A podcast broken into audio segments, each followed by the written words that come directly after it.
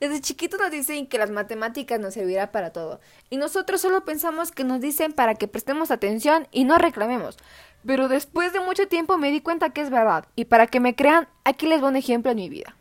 Antes de empezar mi entrenamiento de baloncesto, lo primero que realizo es el calentamiento para así mermar la probabilidad de obtener una lesión, en el cual puedo relacionarlo con parábolas, vectores y hasta con los ángulos.